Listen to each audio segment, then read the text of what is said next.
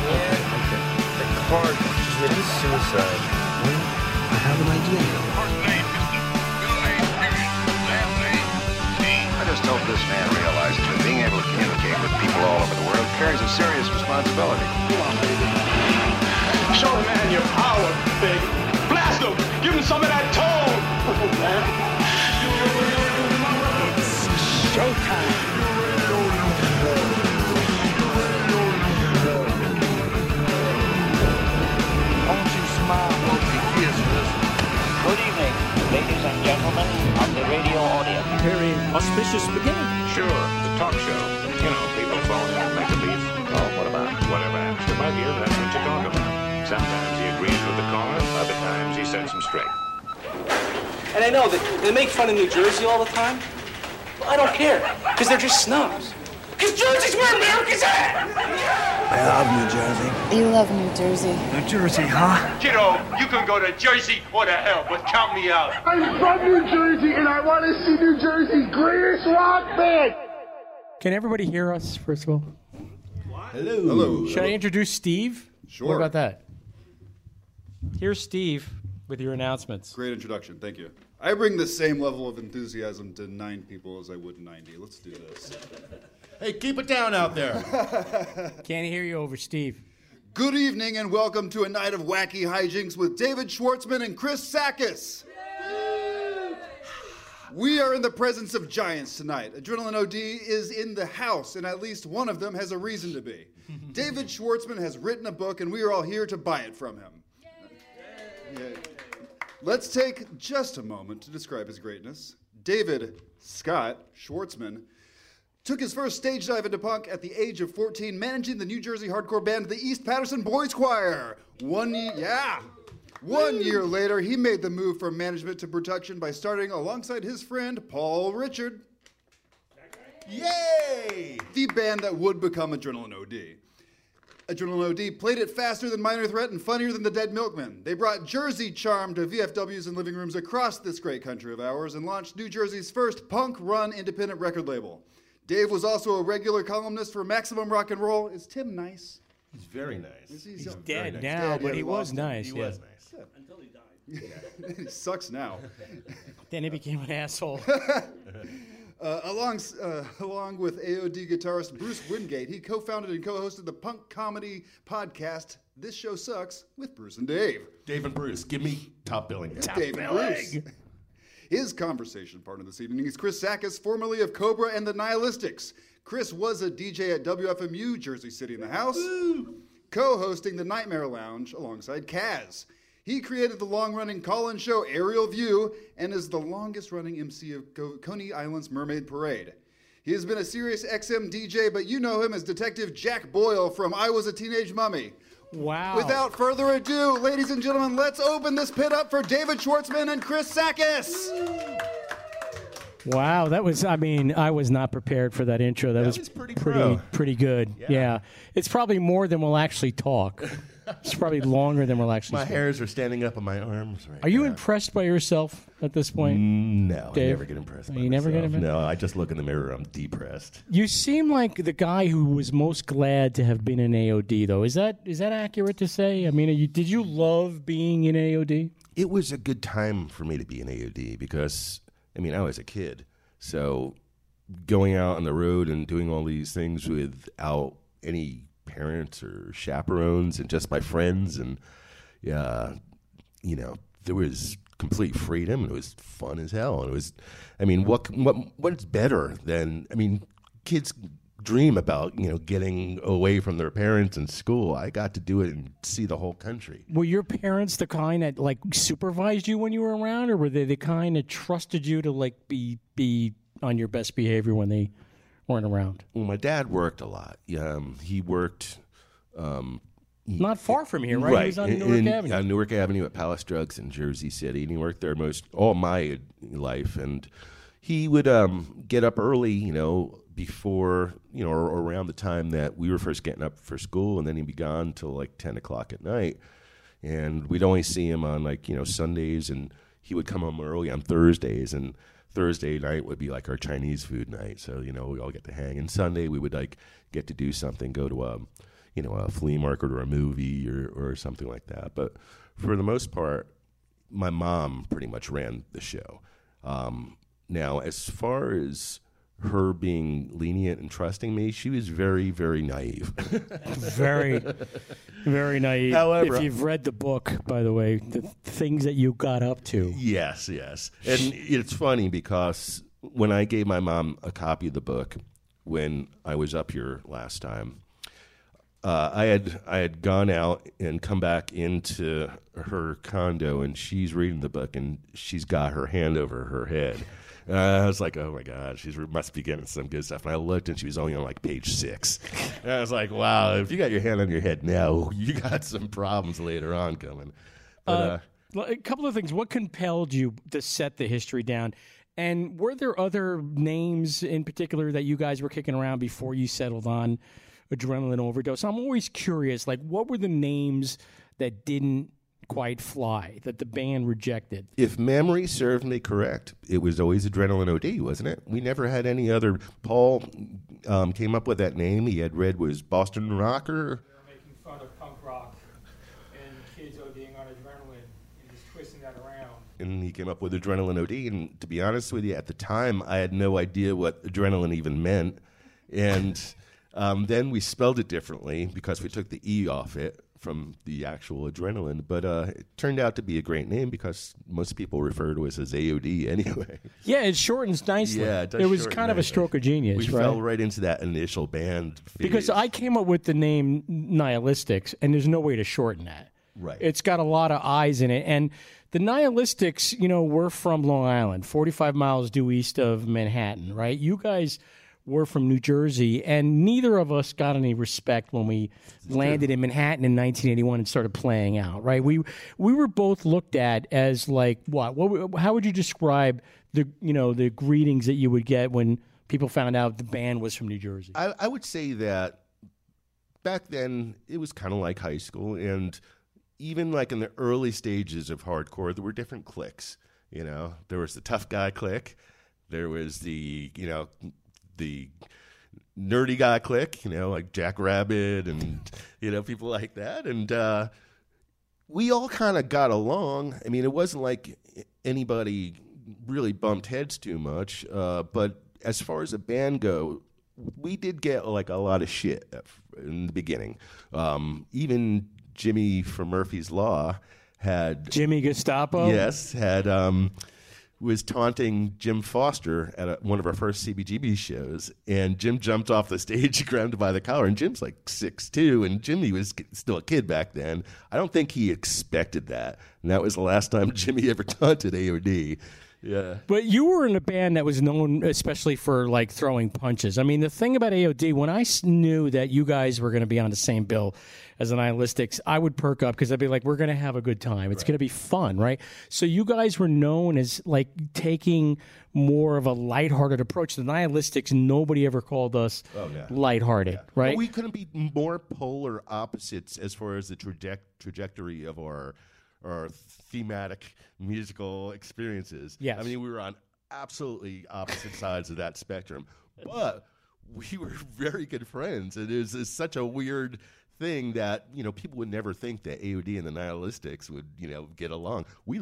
Me and Paul loved the fucking Nihilistics back then. We played that EP like so much. I mean, it was constant. Well, thank you. And we loved AOD because, again, like most bands that you played with, there was this implicit rivalry going on. Like they wanted to best you, they wanted to be seen as better than you, they wanted to destroy you on stage. AOD never seemed to really take that approach. You know why? It's because we had no aspirations at all. I mean, None. We, set no goals. We just wanted Yes, to have fun. Jersey. We we didn't care if I mean if we got a show, we were happy to be playing. We we didn't take it serious. We never took it seriously. We even said that the day that this becomes like a drag and it becomes like a business, we're just gonna we're just gonna end it. Well, it's 42 years later. I mean, did you think people would still be interested Never. in Adrenalin OD at this point? I never would have, not in a million years. But who would have expected like the internet to come along? So now somebody in like you know Turkey wants an AOD record. It's weird. I mean, the whole world is just kind of you know it's shrunk. I mean, there's there's people that I get mail from like in South Korea and Australia. And it's like, how do you even know us? Like, how did the records even get there? You know, I mean, I think about like our first EP, Let's Barbecue. What do we make of those, Paul? Like twelve hundred or something, the first pressing or something like that. Six, yeah, a thousand. It seemed like so many records. At this point, we should give Paul that extra microphone. He's going to be commenting a lot. It, something tells me. Yeah, yeah, yeah. It, it seemed like in a crazy amount of records, like what are we going to do with all these records? So we would have fun and we would throw them at trees like frisbees and break them. We we had like always an ashtray in our van made out of one of our records that was warped into an ashtray. We have absolutely no respect for our own records. Well, but I- we never would have thought someday anybody would care. About five years ago, um, I sold the Heart Attack of 45, uh, God is Dead, Well, for for almost a thousand dollars, right? Because they printed up 200 of them. I still regret it because now it might be worth two thousand dollars. I was going to say I've seen it go for a lot more actually. Uh, yeah, and it was handed to me by Jesse Malin himself. Like, here, here's where. If I had known, I would have said, Jesse, give me another nine of those. Let me have ten of those.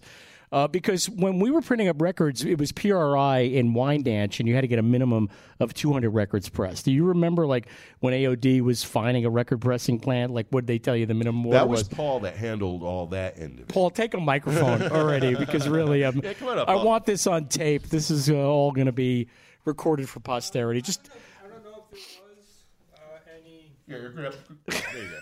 There you go.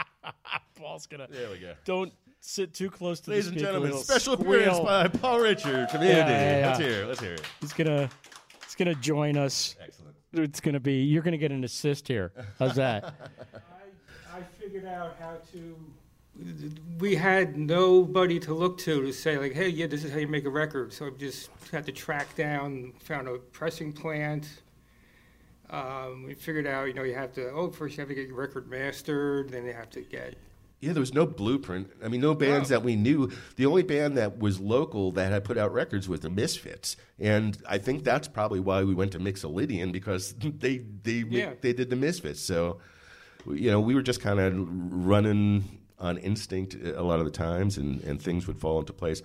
And uh, sometimes, you know, as we go along, more and more bands were putting out records. It, it got a little bit easier. There was more of a um, a distribution network later on that made it easier to get the records out. But yeah, I I I, I wouldn't even have any idea how to have gone about getting them pressed or anything like that. Paul was older than I was, so. Oh, okay. We're talking about if it's Tuesday, this must be Walla Walla, the wacky history of Adrenalin OD out on DiWulf Publishing. Books are here, available for purchase tonight. It's good that somebody codified the history of the band because one thing I've always said about the Nihilistics, if we had gotten in a van and tried to go anywhere, we would have murdered each other.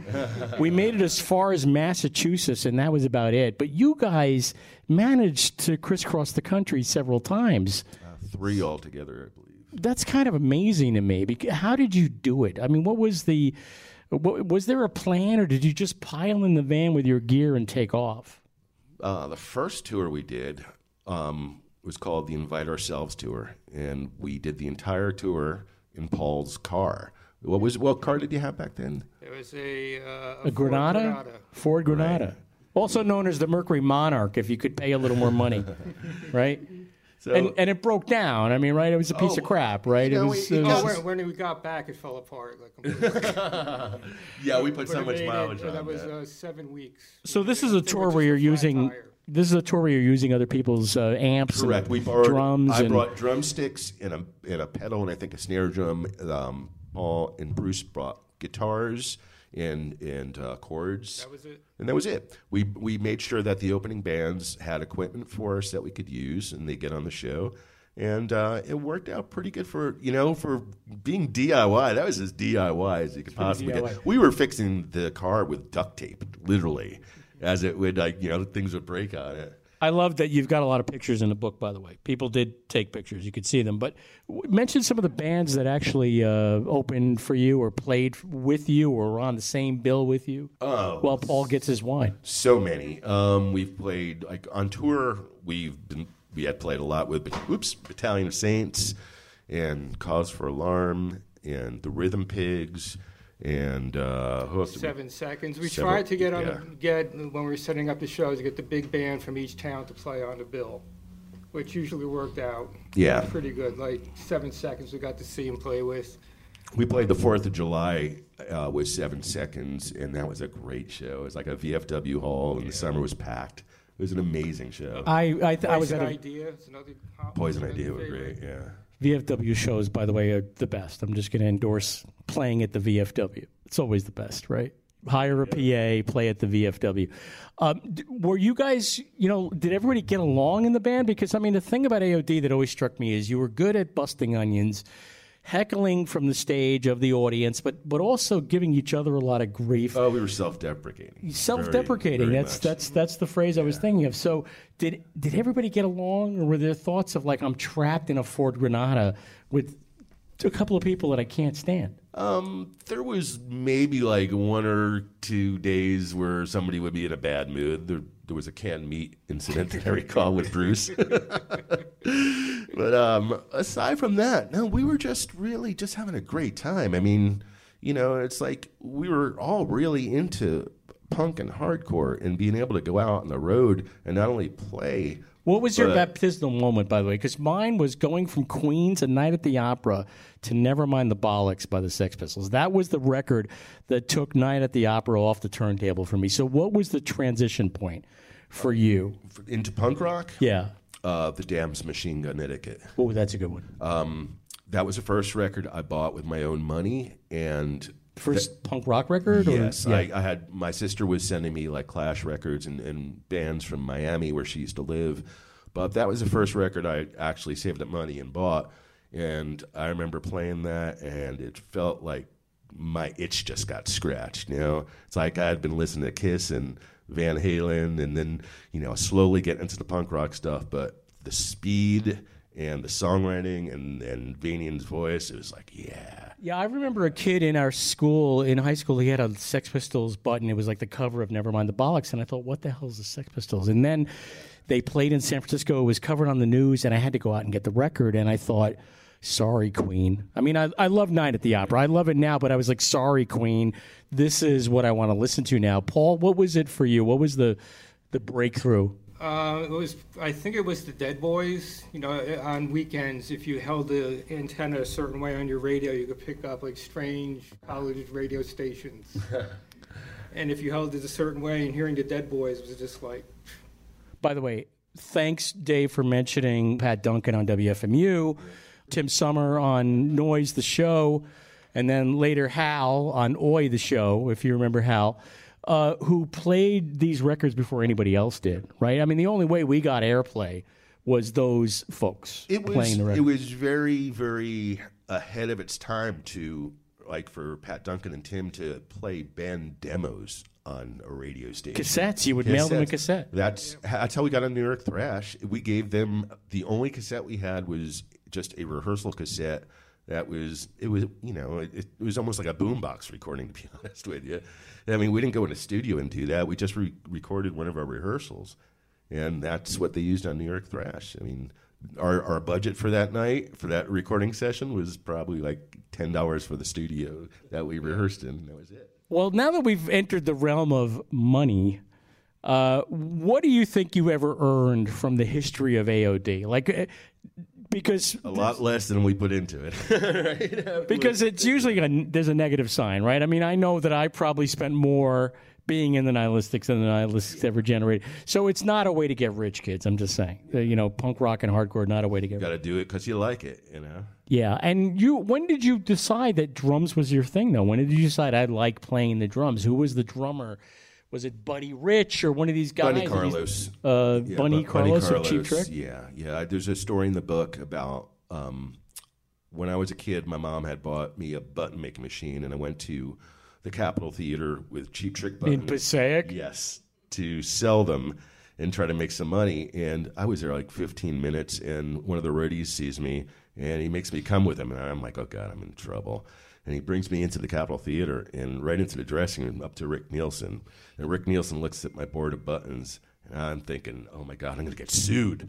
and he takes one of the buttons that has his image on it, and he puts it on his guitar strap, and he's like, you got a ticket for the show? And I'm like, no, I, I got to be home before dark, so no. And he's like, well, we're about to do sound check. You want to watch it? You got to sit right there. And he put me right next to Bunny Carlos, like right to the side of him. And I just sat there, and I was like, oh, I want to do that. He made it look so easy, and he was so good. Were you into any musical instrument at that point? Were you playing? I- uh, you know, it's because mine first was the trombone. I just want to say I wisely switched from trombone to guitar.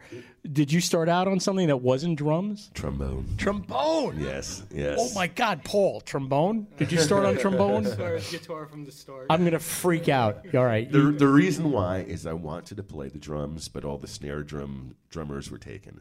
So the only thing open was trombone. I had braces at the time and these big Jewish lips, man. These did not work well in a trombone. Oh, And nobody- I mean- it's so cut up from the braces. I would get such lip pain from trying to play the trombone Plus, that the I was like, trombone like, is so freaking loud, man. It is so loud. My, God bless my mom for having to be in an apartment while I'm trying to practice playing trombone. Not a good thing. Was your mom or your parents those kind of parents who would come to the show? Because I was always amazed because I couldn't imagine my mother or father ever coming to a gig. I found out later that my dad and my brother did show up at the Clifton High School show and were in the back, and, and I didn't know it.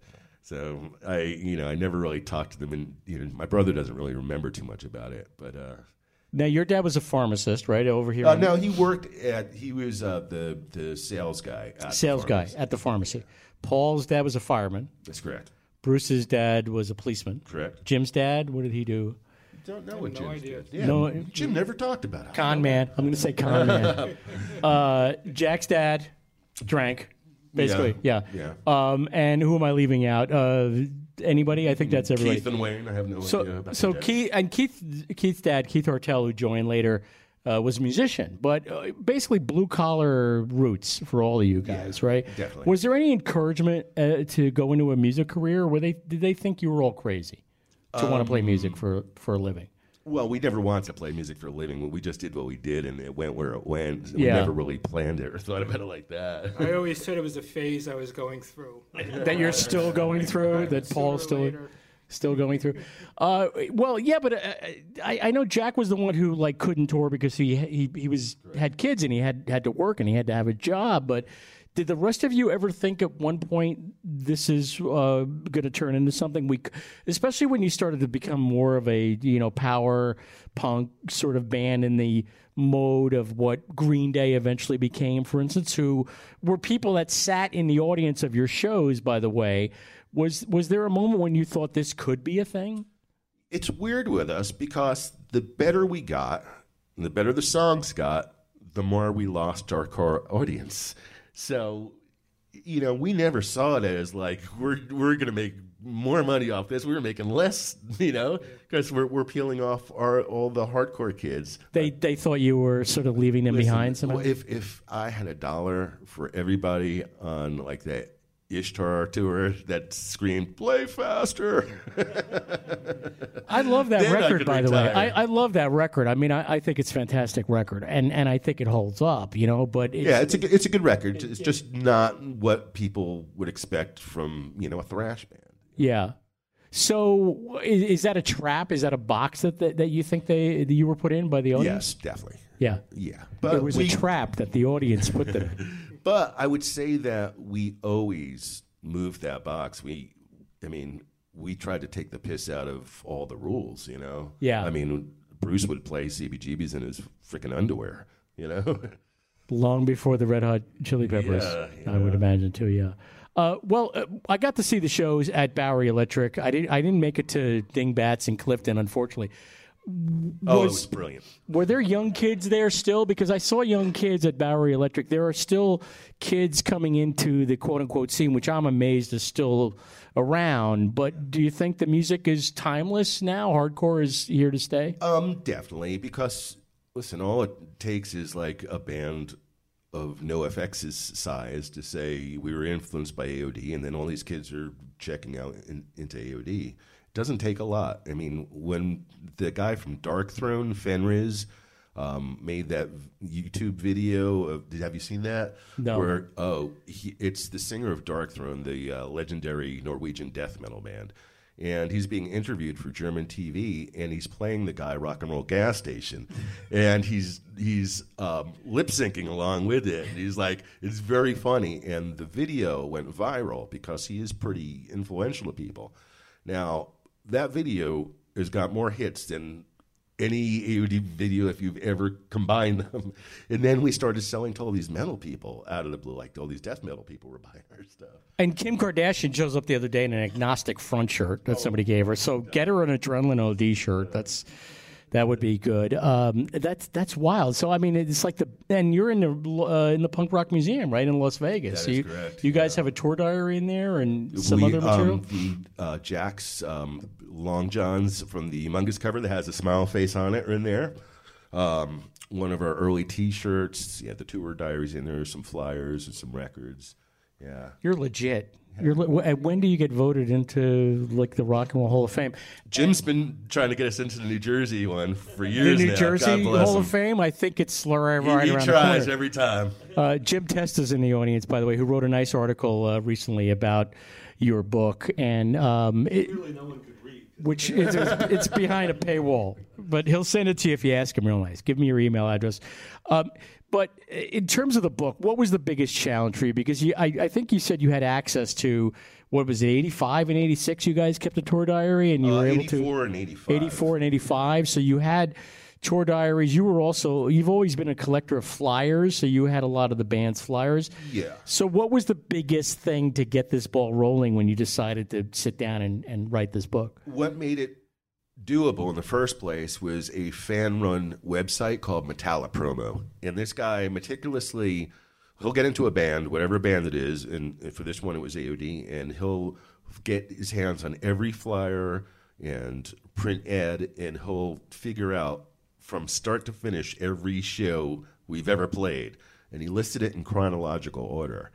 And it made writing this book in a historical chronological order possible because I've got every show from, you know, as much as I remember too, you know, and then it was just a matter of like, what do I remember about this? Well, there didn't much did not much happened here, but you know, at this show, like Youth of Today got into a fight with their entire audience. I should write about that. And you checked with all the other band members to see if the facts were I, I talked individually with all of them. Yeah, I came up to New Jersey and spent some time with Paul and Jack, and we just we just talked and went over history. I had some questions and some things I wanted to fill in. You know, Paul, did anything strike you as like that's not accurate? It's not the way I remember it. Get closer to the mic when you answer, by the way. It's all dirty lies. No, there's- lies, there's- dirty lies. No, it- it's it's very accurate. Is Dave the only person that could have written this book? By the way, the history of the band. I mean, would anybody else have tried to? Um, I, I wouldn't have had it in me to do that. No. yeah. Thank you, Dave. and I, for I don't doing think that. anybody else was um, sober enough to remember a lot of this stuff. You know, I mean, it was you know these guys were cutting loose; they were partying all the time. You were living like there was no tomorrow, weren't you? Uh, by the way, the book is named after one of the worst gigs you did. With interesting, and there's a song, by the way. If it's Tuesday, this must be Walla Walla. Walla Walla's in Washington. What stands out to you about the Walla Walla gig? We had just done this crazy show with Poison Idea and Battalion of Saints, and it was packed. And it was like people were. It was, it was so crazy that there was like fights all through the show. And Yeah, skinhead, Nazi skinheads. You had everything. you could Those are the have. worst kind of skinheads. I remember uh, Jerry from Poison Idea jumping off the stage and beating a guy up. For, for you remember that? And it was just like a crazy, energetic, just packed punk show. And then the next show is in Walla Walla. And we're playing some like school. Nobody knows who we were, and I kept getting all these kids asking me, "What part of Walla Walla are you guys from?" the ass end of Walla Walla. By the way, let me mansplain the skinhead thing for a minute because back in the day, they were aesthetic skinheads. They liked the look. Yeah, they weren't They shaved their heads.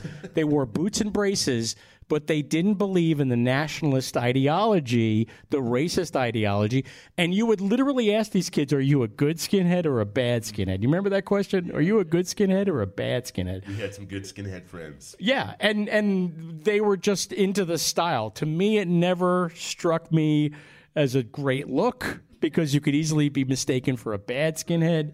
But let's differentiate so we don't offend any good skinheads. just trying to differentiate.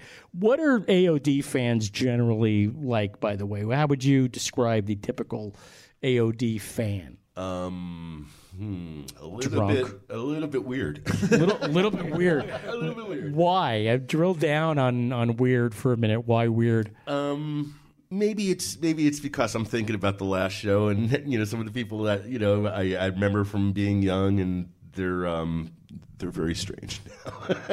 You Um, were doing a lot of heckling from the drum set. What was the crack about cataracts? I wish I had cataracts so I couldn't see how you've aged. That is probably something was. like that. Uh, Paul, who was the best heckler in the band? Would you say? Would it be Dave Jack. or so Jack? Uh, Jack, Jack would probably be the one. Jack Yeah. to me was the funniest member of AOD by far. Oh yeah, on stage. Jack is pretty devastating. It's pretty devastating.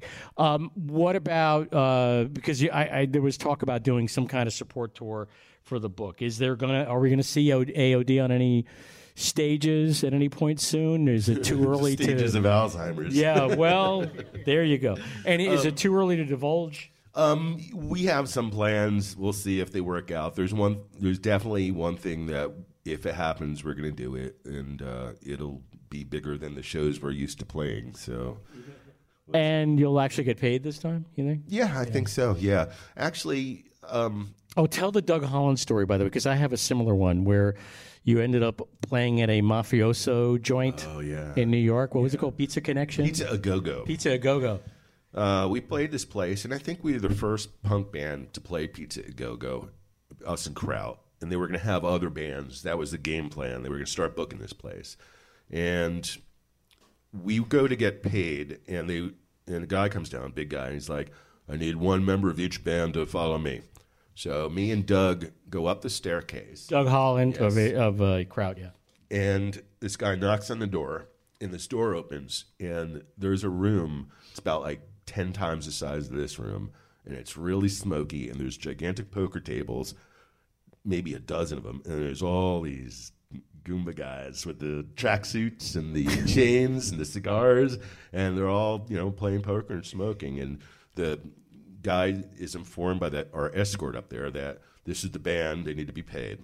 Guy pulls out this wad of hundreds out of his pocket, peels a couple off for me, a couple off for Doug, and we say thank you, and we turn around and we're walking down the stairs, and Doug turns to me, and he's like, "Holy shit, dude!" It's like that was like the, the fucking mafia.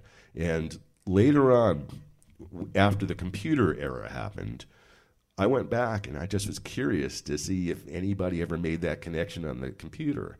And it turns out there's a whole story about it. The place was a front for the Genovese crime family, and it got shut down. So yeah, that was the Genovese crime family that we witnessed in there playing poker. And and the Nihilistics did a show at this place called Legs in Valley Stream that was a mafia front. And later, you realize it. A lot of these And- clubs were. A lot of them were, and we we opened for the Stimulators. Uh, you know, very influential early New York band with Harley Flanagan on drums, and we go to get paid, and on- on top of this pile of cash is a Colt 45 pistol. And I'm in there with Ron, the singer, and I'm looking at him like, are we supposed to pull the cash out from underneath the gun? And we, what are we supposed to? It was almost like take the money if you can. Yeah. And and Ron, uh, who I found out later, might have, you know, been in a family that was sort of mob tangential, managed to get us paid. Some, somehow he knew the language to speak to get us paid. But yeah, did it occur to you back then that a lot of these places were being run by the mob that we were? That was the first time. The second time was we played this place called the Candy Bar in Jersey. The Candy Well, Candy that's a Bar, tip-off right The Candy Bar later became the Bada Bing, the actual club where they filmed it, uh, where they did The Sopranos. Yeah, yeah. Um, and Satin Dolls, right on, on Route Right before Satin that Dolls, was yeah. called the Candy Bar. Then Okay. it became Satin Dolls. And, and it showed up as the Bada Bing and the Sopranos. And um, me and Bruce had gone on in there um, a few days before the show to put up some flyers.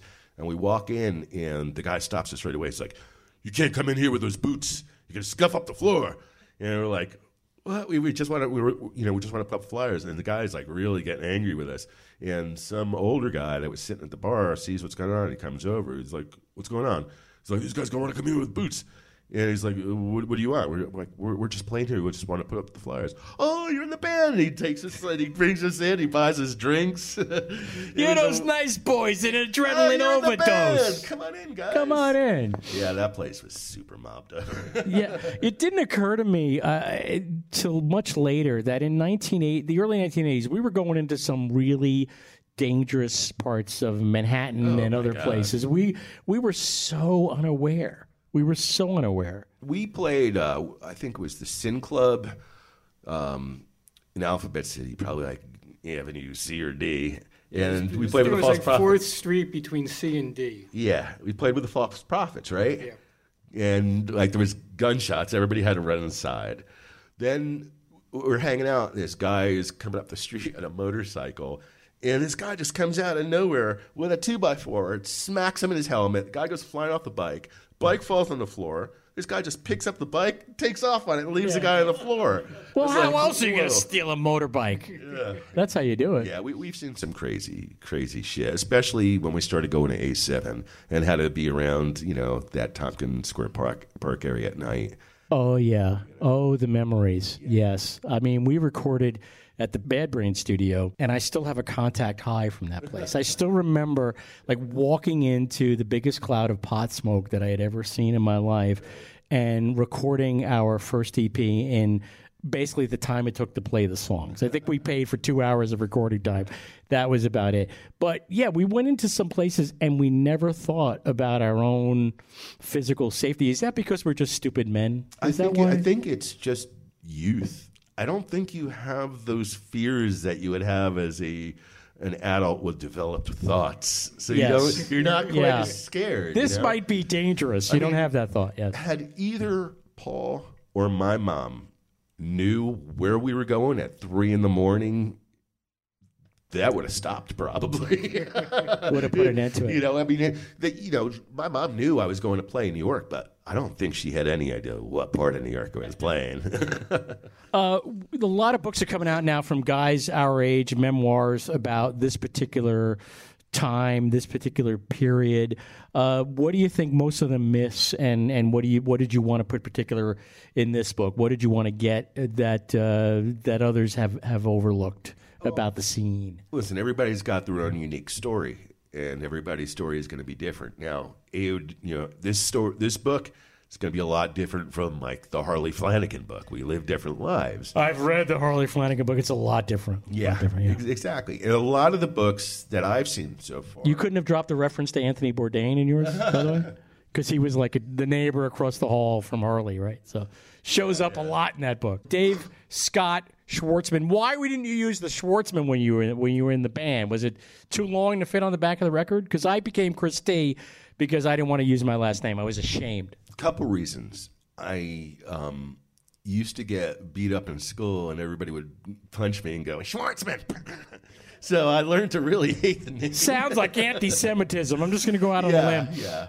And um, the, when we first started playing, and people did find out my real name, my parents were listed in the yell- in the phone book back in those days, and I would get you know weird AOD fans calling my my house, you know, and um, it was a good thing I, in, in retrospect, I probably didn't use So where did the Scott come from? Why, why Scott? my middle name. Oh, okay. Yeah, Dave Scott Schwartzman. So I didn't really have to make anything up. I just had to cut the Schwartzman out. That works for me. Paul, is there anything I haven't asked yet that you think should be asked before we uh, turn the microphone over to the audience for a little Q and A? Uh, I'm satisfied. Paul is satisfied. Do you want to uh, help with that, Paul? You want to give the microphone to anybody who's got a question for uh, Dave? State your name because none of us know who you are, Jim.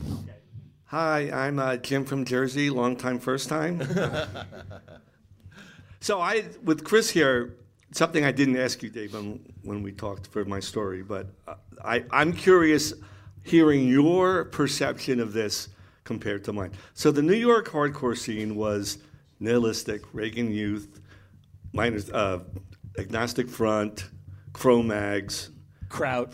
Yeah, yeah, false prophets. So kind of a di- diverse bunch of different city kids.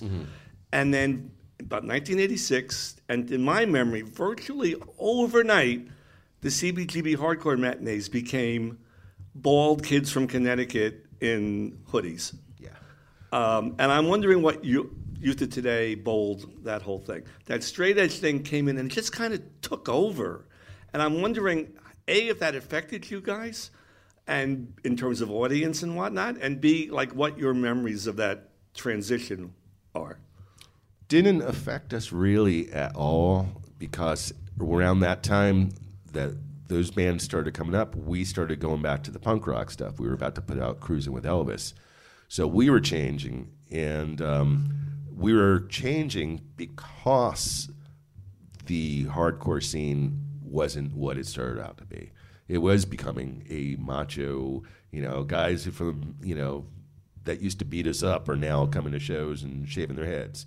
It's, Or what's killed Kurt Cobain? Just let's be honest about that. Yeah. But uh, yeah, so you know that was the reason that we wanted to do everything to take the piss out of that. You know, there was too many fights at shows. A lot of our fan base stopped coming to shows because they just didn't want to deal with that crap anymore. You know, I mean, it wa- it. It's not fun when you have to worry about like all these fights all the time. I was quoted by either Wendy in Guillotine, a great fanzine, or it might have been Jeff O in Flesh and Bones, as saying it's macho aggression and I don't approve of it. Like about slam dancing, because we would get a mosh pit going in front of the stage, and then one of the lunkheads would jump on the stage and destroy all my guitar stuff, like unplug my pedals, the whole thing, and I it would it just made me it would make me livid. I didn't need it. I did there, not There were people that really hated. I remember Jack Rabid really hated the slam dancing. He, he thought of it as the death of hardcore. But you know, you know this as as well as anybody. In the early days of the New York hardcore scene, every band was different. It, there wasn't a mold. I mean, the False Prophets didn't sound like the Nihilistics or Reagan Youth, or yeah. you know, everybody had had their own sound. It wasn't until like those bands started up putting out records, influencing other bands, and then he started getting watered down versions. Yeah. You know, and I think, you know, Agnostic Front probably was the band that really got the face of New York hardcore. Um, and they're they're great guys and they're a great band. But they had this really rowdy following back then, you know. Isn't that Jim? That's a problem, right? I mean, the fans of an artist. This is why I won't go see Bruce Springsteen. Never mind the ticket prices. I can't take the fans. I mean, so the fans will kill a musical act faster than anything else for you. So Everyone knows it. Every, everyone knows the story of Kurt Cobain becoming successful and seeing all the guys he hated in high school. The in kids that in- beat him up, yeah, right? that Yeah. beat him up in high school in the Yeah. front row of his concert. Speaking of, of uh, sl- uh, mosh pits, I do have one story. So there was a show at CBGB's, probably a hardcore matinee, um, and it was when uh, Keith was in the band. Okay. And I had my camera, which I normally did. And on this day, for some reason, I had color film. Usually I shot black and white for the fanzine, but I had color film. And as we're going at, this guy comes over to me and he goes, Hey, Jim, it's great you got your camera. We have this thing coming up we really need photos for. So I stood in the middle of that mosh pit with my camera, risking life and limb to get photos of that show, some of which I still have. But uh, See how, see how, different we are from Danzig, who would have smacked the camera right out of your hand. You know, the only place I ever had problems was City Gardens. You know how you have the camera and you have the little flash thing? I had three of those broken off by kids jumping into me at City Gardens. And I didn't go to City Gardens. And CBGB's, I never had a problem. So. Thank you, Jim. Uh, Does anyone else want to uh, ask a question, by the way, before we wrap up? Because uh, Steve has been very nicely letting us stay here and chat. I see a hand up over there. Do you want to hand the microphone over?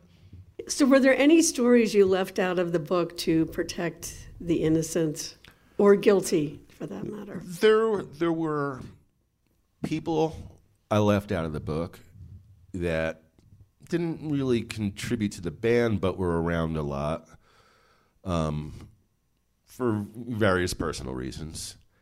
Um, there wasn't like any story that I left out on purpose. There was only stories that I thought about later on. Um, the one thing that the book didn't convey was what it was like to actually spend those hours, many hours. Like sometimes we'd be driving for two days straight to a show, spending all those hours close together in a van, and how we would um, amuse ourselves. And there was a lot of different things we did to amuse ourselves. I mean, we would neck slap and wet willy each other. The driver, whoever was the driver, would get that. Um, we would I heard of what Willie's. What the hell is a neck slap? Don't demonstrate Boom. it. Yeah. Boom, right in the driver. All right. Uh, let's see. We would have a thing called Highway Playhouse where we would make improv plays up as we drove. And um, we would come up with fake band names. Oh, Uh, nice. we broke down on the um, the Bay Bridge in uh, in in uh, San Francisco, and I remember throwing like a bunch of the Humongous Fungus Among Us records into the water, to see if a shark would eat it. we there, you know, there's a lot of um, a lot of uh, Wacky hijinks. wacky What else would you hijinks on it? the road. Yeah, Yeah, yeah. yeah. Before we wrap up, there's a screenplay apparently you're working on. Did you go on strike? The WGA struck, you struck Yeah, yesterday? I'm really glad I did not join the Did union strike at this time yet. Yeah. But, uh, yeah. Who's going to play you in the film, and who's going to play Paul? Um, they're going to have to use some um, prosthetics and get Brad Pitt to play me, obviously. I thought you were going to go with a young unknown, like a young unknown. Uh, what what is the film going to concentrate on? Is it going to be about the touring aspect? Basically, um, I'm going with the Goodfellas method. And the Goodfellas method is take 15 minutes to summarize everything that got you to the point where the movie starts. Ah, like Taking it. all the I like it. background of how I grew up, how I met these guys, and how the band started, and we got big enough to tour, and then boom, we're starting our 85 tour. So I picture a montage of like little Dave shopping at two guys in the record department, that kind of It's a, thing. a lot funnier. Yeah, There's a lot of yeah. It's really I'm really happy. It you know when I got to a point with the book, there were certain days when I it would be very hard for me to write. I just it just wasn't working. And then there was other days where the floodgates were open, and I was oh my god, and I'd be up for hours. And I'm having a lot of that. And when I go back and read it, like the next day, I'm I'm really liking what I got. It's I want I want this to be the movie that I want it to be. You know. The movie that we need. Uh, very proud accomplishment. You should be very proud Oh, of this, by the way, Thank because it's much. not easy to actually put out a book and a book that uh, we've all been waiting for. It's available here for purchase. We got a T-shirt too. Is that the only T-shirt, by the way? Well, we're going to fight over it. We're going to fight over the T-shirt. Thanks again to Steve and the staff. Thank of, you very uh, much. Word Bookstores, Thanks Jersey City, and uh, thanks for Paul Richard for showing up in a support capacity Yay. here. We appreciate it. And thanks to your publisher. Thanks to DiWulf Publishing. Thanks for coming for out. putting Yes. this book out. Awesome. Thank you, Dave. Thank you, Chris. Good luck with whatever comes next. You're going to sign some books now? Sure. All sure. right. He'll personalize them for you, too. Sure. All right. Thank you, man. Thank you. Let's play some AOD. Yes. Thank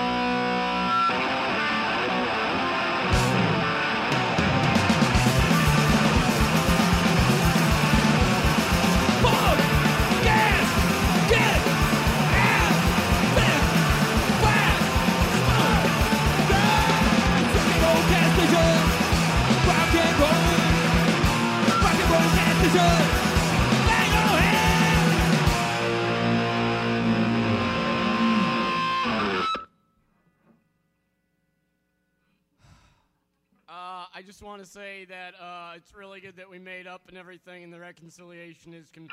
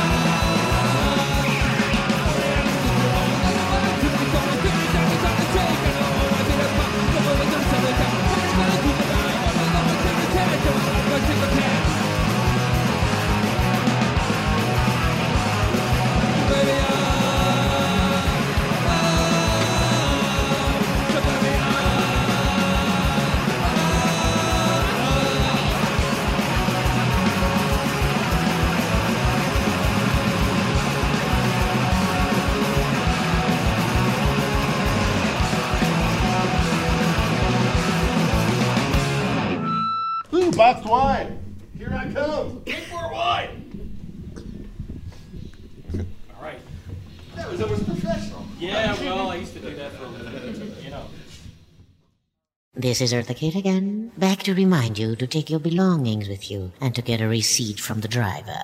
Have a perfect day. Wow. Well, goodbye. Give my love to Jersey.